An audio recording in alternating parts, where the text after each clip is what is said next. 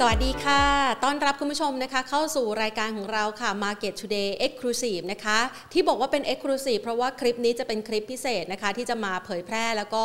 ให้คุณผู้ชมได้รับชมกันนะคะ เป็นคลิปพิเศษสำหรับผู้ที่เข้ามาเป็นเพื่อนกับเราผ่าน Line OA หรือว่า Line Official at Market Today นะคะ ใครอยากจะเป็นเพื่อนคนพิเศษกับเราก็สามารถสแกนนะคะ QR code ที่หน้าจอนี้ จะได้รับชมคลิปพิเศษนี้ก่อนใครค่ะ ในทุกๆ วันพฤหัสบดีเวลา2ทุ่มเป็นต้นไปนะคะ ซึ่งคลิปพิเศษนี้ก็จะรวบรวมเอาข้อมูลความรู้ด้านการลงทุนต่างๆ มาฝากกันนะคะ แล้วก็จะเป็นเปิดโอกาสในเรื่องของช่องทางในการสร้างเงินออมของคุณผู้ชมให้งอกเงย ผ่านการลงทุนในรูปแบบต่างๆ ก่อนที่เราจะจั่วหัวถึง หัวข้อที่มาในวันนี้เนี่ยนะคะ ต้องบอกว่าบรรยากาศการลงทุนในตอนนี้สำหรับตลาดหุ้นทั่วโลกในสินทรัพย์เสี่ยง บรรยากาศดูไม่ค่อยเป็นอกเป็นใจสักเท่าไหร่นะคะ ถ้าเป็นนักลงทุนระยะยาวอาจจะมองหาโอกาสที่ดีในการที่จะหาจังหวะในการเข้าช็อปหุ้นได้นะคะ แล้วก็เลือกเก็บคือต่อรองราคากันสักหน่อย แต่ถ้าหากว่าเป็นนักลงทุนที่เก่งกำไร เก่งกำไรในทิศทางตลาดขาลงดูค่อนข้างจะยาก แล้วก็ทรมานใจอยู่พอสมควร เข้าวันนี้ ตกเย็นช้อนไปแล้วเอาช้อนหักนะคะ งั้นมาต่อถั่วพรุ่งนี้เอาช้อนยังหักอยู่อีกนะคะ จังหวะเวลาแบบนี้นะคะ ใครที่ไม่สามารถต้านอารมณ์ความผันผวนนะคะ กับตลาดหุ้นไทยได้ ก็จะใช้จังหวะนี้ในการพักพอร์ตค่ะ เรียกว่าพักพอร์ตการลงทุนไปก่อน แล้วรอจังหวะให้มันสะเด็ดน้ำนะคะ ซึมซับข่าวต่างๆ ให้เรียบร้อยทำจุดต่ำสุดจะทำจุดต่ำสุดใช่ไหม ต่ำสุดแล้วหรือยัง เดี๋ยวเราเกี่ยงราคา รอจังหวะนั้นค่อยเข้าอย่างแม่นยำกันอีกทีหนึ่งนะคะ ดังนั้นจึงเป็นที่มาของหัวข้อในวันนี้ค่ะ เรามองหาทางเลือกการลงทุนอื่นๆ มาเพิ่มเติมนะคะ เพื่อสร้าง passive income ให้กับคุณผู้ชม passive income แน่นอนว่าเป็นสินเขาเรียกว่าเป็นรายได้ที่เราจะหลับเราจะไปเที่ยวนะคะ หรือเราจะพักผ่อนอยู่ที่ไหนก็แล้วแต่ สินทรัพย์ตัวนี้ยังสามารถสร้างรายได้ที่เป็น passive income ให้กับเราอย่างต่อเนื่อง ทุกวินาที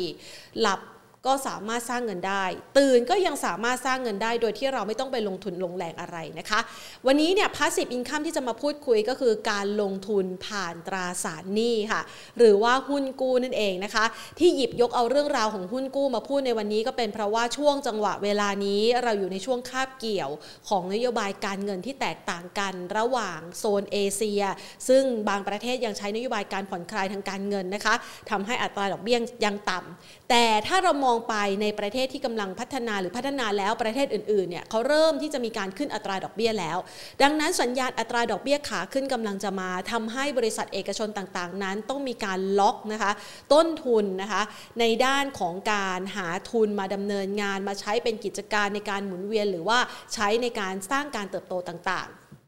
หนึ่งในช่องทางนั้นเขาก็จะระดมทุนผ่านหุ้นกู้ค่ะ ซึ่งตัวหุ้นกู้นี้นะคะ จะมีลักษณะคล้ายๆ กับการลงทุนในหุ้น แตกต่างตรงที่สถานะเท่านั้นเองนะคะ เดี๋ยวเราจะมาพูดคุยกันว่าเราจะสามารถสร้าง passive income ในตัวหุ้นกู้ได้อย่างไรนะคะ วันนี้เนี่ยพูดคุยก่อนเลยนะคะ เราได้มีโอกาสพูดคุยถึงคลิปดีๆ เหล่านี้นะคะ เราได้รับการสนับสนุนที่ดีค่ะ จากผู้ใหญ่ใจดีของเรานะคะ ขอบพระคุณ True True 5G คบกับ True ดียิ่งกว่านะคะ และทางด้านของ SCB ธนาคารไทยพาณิชย์ค่ะ ที่เปิดโอกาสให้เราได้มาพูดคุยกันเป็นประจำนะคะ ในรายการ Market Today นะคะ ในช่วงเวลาดีๆ แบบนี้แหละค่ะอ้าวจั่วหัวกันไปเรียบร้อยแล้วนะคะว่า เราสามารถที่จะเลี้ยง ถ้าเป็นภาษาของคนไทยเขาจะใช้คำว่าเหมือนกับคนที่ซื้อหุ้นปันผลนะคะเก็บดอกกินนะคะก็คือมีห่านตัวหนึ่งไข่ออกมาวันละฟองวันละฟองนะคะ อันนี้ก็ลักษณะคล้าย ๆ กันค่ะ แต่ว่าเป็นหุ้นกู้ การที่เราซื้อหุ้นปันผลเราจะอยู่ในสถานะเจ้าของสัดส่วนมากน้อยนะคะตามแต่ที่เราถือหุ้นนะคะมากหรือน้อยก็คงจะไม่ได้เทียบกับเจ้าของหรอกเนาะนะคะแต่ก็ถือว่าเราสามารถที่จะสร้างผลตอบแทนจากเงินออมที่เรามีอยู่ จากเงินสดที่เรามีอยู่เนี่ยไปฝากไว้กับหุ้นนะคะสักตัวหนึ่งในรูปแบบของหุ้นปันผล เราก็จะได้เงินปันผล เก็บดอกกินเป็น passive income นะคะอันนี้พูดให้เห็นภาพที่เปรียบเทียบชัดเจน ทีนี้ถ้าเป็นลักษณะของหุ้นกู้ล่ะ หุ้นกู้เนี่ยนะคะก็จะเป็นรูปแบบของตราสารหนี้นะคะหรือว่าบอลนะคะที่เขาเรียกเรียกกันเนี่ยนะคะหุ้นกู้ก็จะเป็นลักษณะของการที่บริษัทเอกชนต้องการระดมทุนเหมือนกัน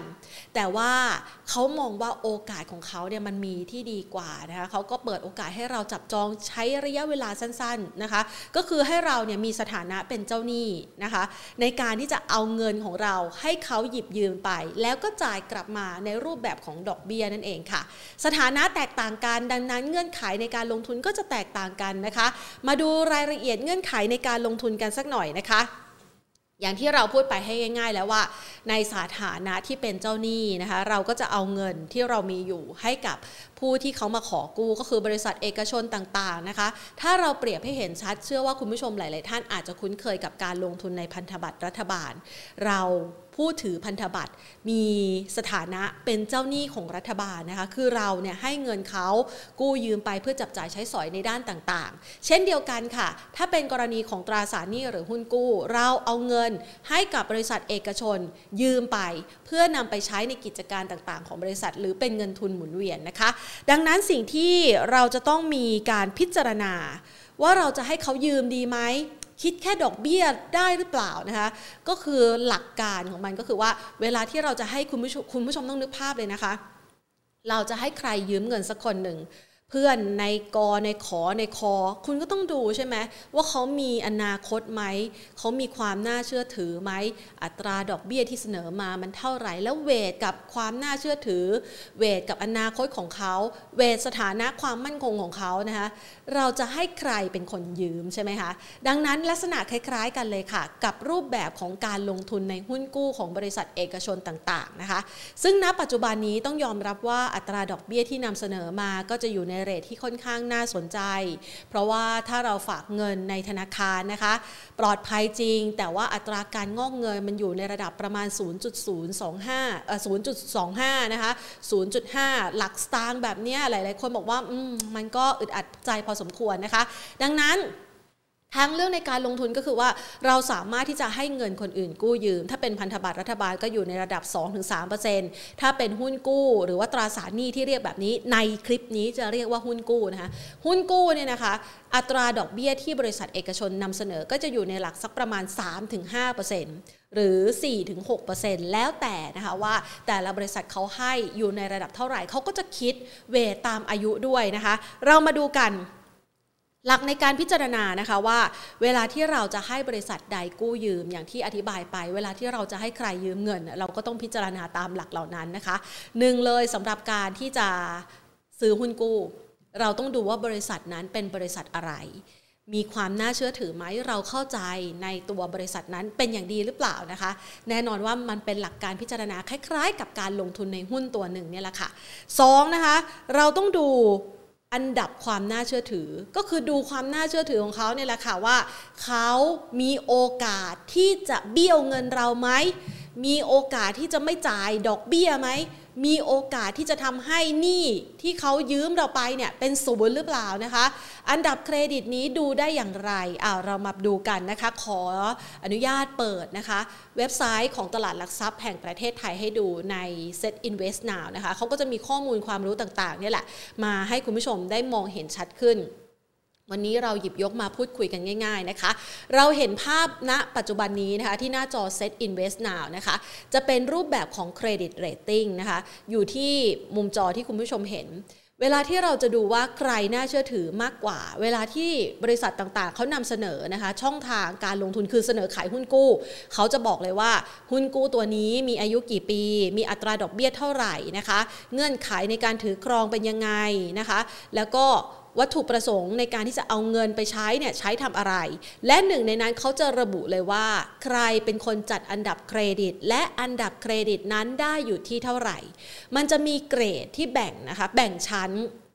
ของบริษัทต่างๆ ยิ่งบริษัทมีความน่าเชื่อถือมากอยู่ในระดับสูง แสดงว่าอะไร แสดงว่า ความเสี่ยงในการผิดนัดชำระหนี้ต่ำมากนะคะ เมื่อเราเทียบเคียงเราจะเห็นไหมคะเห็นอักษร triple A double A A triple B double B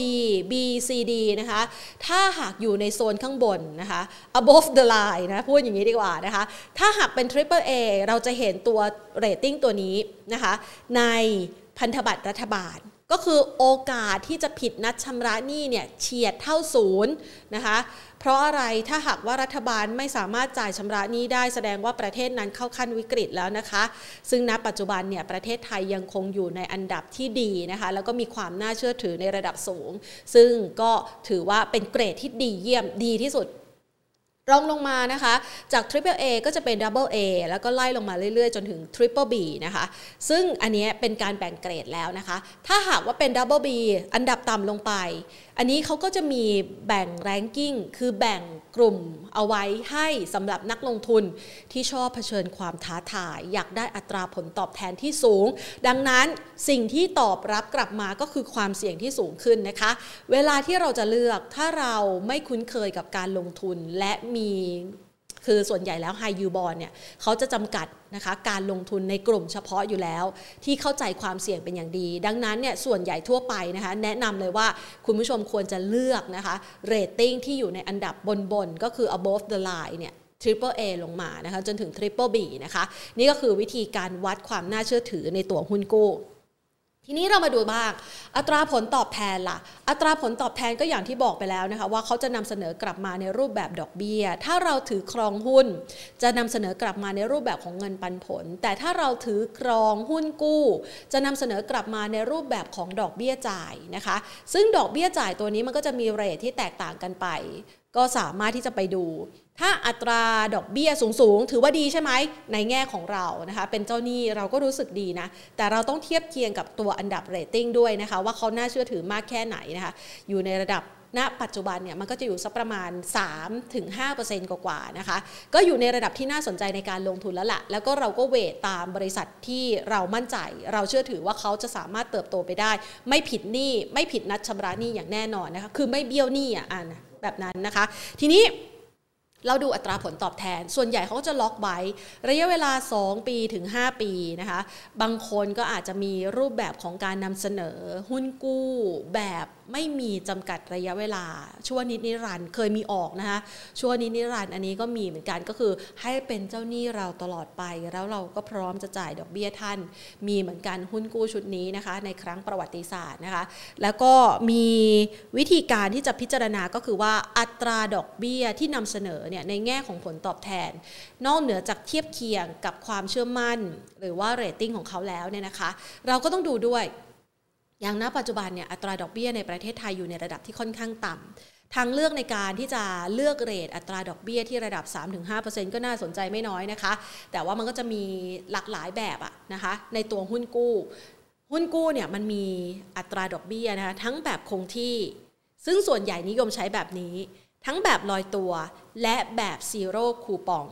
อันนี้จะไม่ขออธิบายในคลิปนี้แล้วกันเนาะเพื่อที่ว่าจะนำไปหยิบยกพูดอธิบายในคลิปต่อไป ถ้าใครสนใจนะคะ ว่าแต่ละรูปแบบของดอกเบี้ยเนี่ยมันให้ผลตอบแทนยังไง ก็พิมพ์คำว่าสนใจกลับมานะคะ เพื่อที่จะอธิบายเข้าใจกันอย่างลึกซึ้ง เพราะว่าในแต่ละรูปแบบมันสร้างโอกาส การสร้างผลตอบแทนที่แตกต่างกันไปนะคะ ทีนี้เราทำความเข้าใจกันเรียบร้อยแล้วนะคะว่าอะ เราสามารถที่จะเลือกนะคะอัตราดอกเบี้ยได้ ทั้งแบบคงที่ลอยตัวหรือว่าซีโร่คูปองนะคะอันนี้เอาไว้เดี๋ยวเป็นโอกาสหน้านะคะที่จะมาพูดคุยกัน ทีนี้เราไปดูกันต่อนะคะอะถ้าอย่างนี้แล้วเนี่ยเราซื้อไปแล้วนะคะ สิ่งที่จะเกิดความเสี่ยงขึ้นในการถือหุ้นกู้ในการถือหุ้นกู้คืออะไร 1. อัตราดอกเบี้ยค่ะหมายความว่าไงนะปัจจุบันนี้อัตราดอกเบี้ยอยู่ในระดับต่ำนะคะ ถ้าอัตราดอกเบี้ยอยู่ในทิศทางขาขึ้น โอกาสในอนาคตข้างหน้า ท่านอาจจะสูญเสียโอกาสในการสร้างผลตอบแทนที่มากกว่าดอกเบี้ยที่ท่านถืออยู่ในหุ้นกู้ตัวนั้นนะคะกับ 2. ถ้าแนวโน้มในอนาคตข้างหน้า อัตราดอกเบี้ยมีโอกาสต่ำกว่านะคะซึ่งในประเทศไทยคงเป็นไปได้ยาก ท่านก็มีโอกาสที่จะได้โอกาสที่ดีในการล็อกเรทที่หุ้นกู้ระดับราคานี้เอาไว้ใช่ไหมคะแล้วมันก็จะมี การแปรผันผกผันกับราคาตราสารหนี้ที่ท่านถือครองอยู่ ถ้าแนวโน้มดอกเบี้ยในอนาคตเป็นขาขึ้น แยกกันนะ เหมือนหุ้นเลยนะคะ ตัวหุ้นกู้คือราคาตัวดอกเบี้ยคือผลตอบแทนที่จ่าย ซึ่งเขา fix rate เอาไว้ให้เราแล้วนะคะ แต่ถ้าเป็นตัวราคาหุ้นกู้ ถ้าดอกเบี้ยเป็นขาขึ้น หมายความว่าไงคะ อัตราดอกเบี้ยที่เราถือครองอยู่กำลังจะสูญเสียโอกาสไป เขาจะถูกลดทอนราคาลงมานะคะ ดังนั้น อันนี้ก็เป็นอีกหนึ่งความเสี่ยงที่ท่านอาจจะต้องพิจารณา แล้วก็พอเราพิจารณาแล้วนะคะ จากความเสี่ยงต่างๆ จากเรื่องของอัตราผลตอบแทน เรามาดูกันบ้าง ช่องทางในการซื้อและช่องทางในการขาย หนึ่งในความเสี่ยงที่เราถือครองหุ้นกู้ก็คือสภาพคล่องนะคะ ต้องยอมรับเลยว่าเวลาที่เราเป็นเจ้าหนี้ใครเขายืมเงินเราไปเนี่ยเขาล็อกระยะเวลาเอาไว้ตั้งแต่ 2 1ถึง5ปีเป็นต้นไปนะคะ ดังนั้นเงินที่เราให้เขายืมไปเขาจะล็อกไว้ ไม่ได้ขายไม่สามารถขายในเวลาที่กำหนดแต่ ก็มีโอกาสเหมือนกันที่จะเอาไปขายในตลาดรอง อย่างตลาดตราสารหนี้นะคะ หรือว่า BEX นั่นเองนะคะ แต่ส่วนใหญ่แล้วเนี่ยมันก็ขึ้นอยู่กับสภาพคล่องในตลาด คือถ้าหากมันไม่เป็นที่นิยมอะคนซื้อขายก็จะน้อยเห็นไหมคะ ภาพมันเหมือนหุ้นเลยนะคะ หรืออาจจะมีรูปแบบของการที่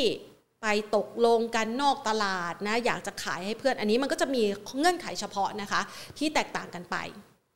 อะเราบอกถึงเรื่องของช่องทางในการขายแล้ว ทีนี้เรามาดูช่องทางในการซื้อบ้าง เวลาที่เราจะลงทุนในหุ้นกู้หรือว่าตราสารหนี้เนี่ยนะคะ เราสามารถที่จะซื้อในตลาดแรกเลย ทันทีเมื่อบริษัทนั้นประกาศในการขายหุ้นกู้ตามระยะเวลา คุณผู้ชมก็สามารถไปจองนะคะ ตามสถานที่ที่เขากำหนดตามตัวแทนที่เขา จัดตั้งเอาไว้อะให้เป็นตัวแทนในการขายธนาคารต่างๆ บริษัทหลักทรัพย์ต่างๆนะคะ แล้วก็เอาเงินนะคะที่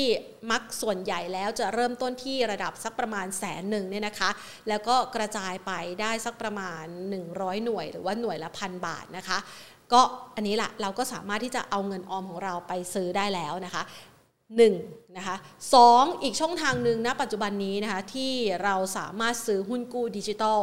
ผ่านแอปพลิเคชันเป๋าตังนะคะหรือมันยังมีอีกหลากหลายช่องทางนะเพราะว่าณปัจจุบันเนี่ยมันมีหลากหลายแอปพลิเคชันนะคะที่เข้ามารองรับการขายหุ้นกู้ด้วยนะคะซึ่งคุณผู้ชมก็สามารถที่จะไปศึกษาวิธีการจองซื้อหุ้นกู้ใน แอปพลิเคชันเหล่านี้แหละค่ะ นี่แหละค่ะก็คือเป็นช่องทางนะคะ ในการที่คุณผู้ชมสามารถที่จะเลือกลงทุนได้ ถ้าผ่านแอปพลิเคชันเป่าตังนะคะณปัจจุบันนี้เพียงแค่หลักร้อย คุณผู้ชมก็สามารถเริ่มต้นลงทุนนะคะ ในหุ้นกู้ดิจิทัลได้แล้วนะคะ ดังนั้นคลิปนี้เนี่ย เป็นการเปิดโลกการลงทุนอีกรูปแบบหนึ่งนะคะ ให้กับคุณผู้ชมหลาย ๆ ท่านเชื่อว่าอาจจะมีการลงทุนนะคะ ในรูปแบบของหุ้นกู้อยู่แล้วนะคะ ก็อาจจะเข้ามาแชร์ข้อมูลนะคะ ที่น่าสนใจผ่านรูปแบบของการลงทุนที่ท่านเชี่ยวชาญอยู่ ให้กับเพื่อน ๆ นะคะ ได้รับทราบหรือว่ารับฟัง ส่วนใครที่ยังไม่เคยลงทุนในหุ้นกู้ขอเสียงหน่อยนะคะ เราจะได้นำเอาข้อมูลดี ๆ แบบนี้นะคะ มาฝากกันอีกนะคะ เพราะว่าหุ้นกู้เนี่ยก็คล้าย ๆ กับการลงทุนในในหุ้นเพียงแค่เปลี่ยนสถานะ และสามารถสร้างอัตราผลตอบแทนที่น่าพึงพอใจได้นะคะ และในช่วงจังหวะเวลาแบบนี้ที่มักจะเจอคำถามที่ว่า ปีนี้เราจะลงทุนอะไรดีที่ทำให้เงินต้นของเราไม่หายไป